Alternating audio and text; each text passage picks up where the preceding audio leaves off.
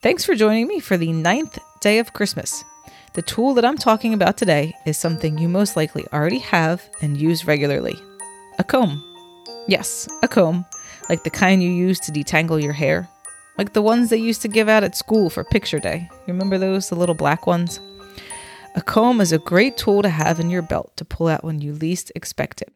And if you don't have one, you can always grab one at the dollar store. Here's how it works you hold the comb in your hand, the teeth facing your palm.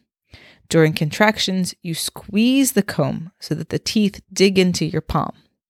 How hard you squeeze depends on you and how much relief you need.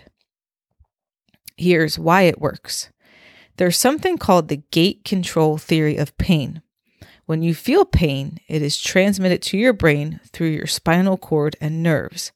The spinal cord is like a series of gates that allow the pain messages to get through. When the gates are open, a lot of pain messages can get through and you feel a higher level of pain. When they are closed, fewer pain messages get through and you experience less pain. Your brain can only focus on so many sensations, so additional sensations help to close the gates. This is just like when you stub your toe or you bump your knee or your elbow and you rub the area. Rubbing the area that hurts adds extra sensations, which helps to close the gates and dulls the pain that you feel. Pretty interesting, huh? So be sure to bring your comb with you to the hospital, just in case you'd like to give it a try. We've only got a few days left, so be sure to stick around as we wrap up the 12 days of Christmas. Thanks for listening.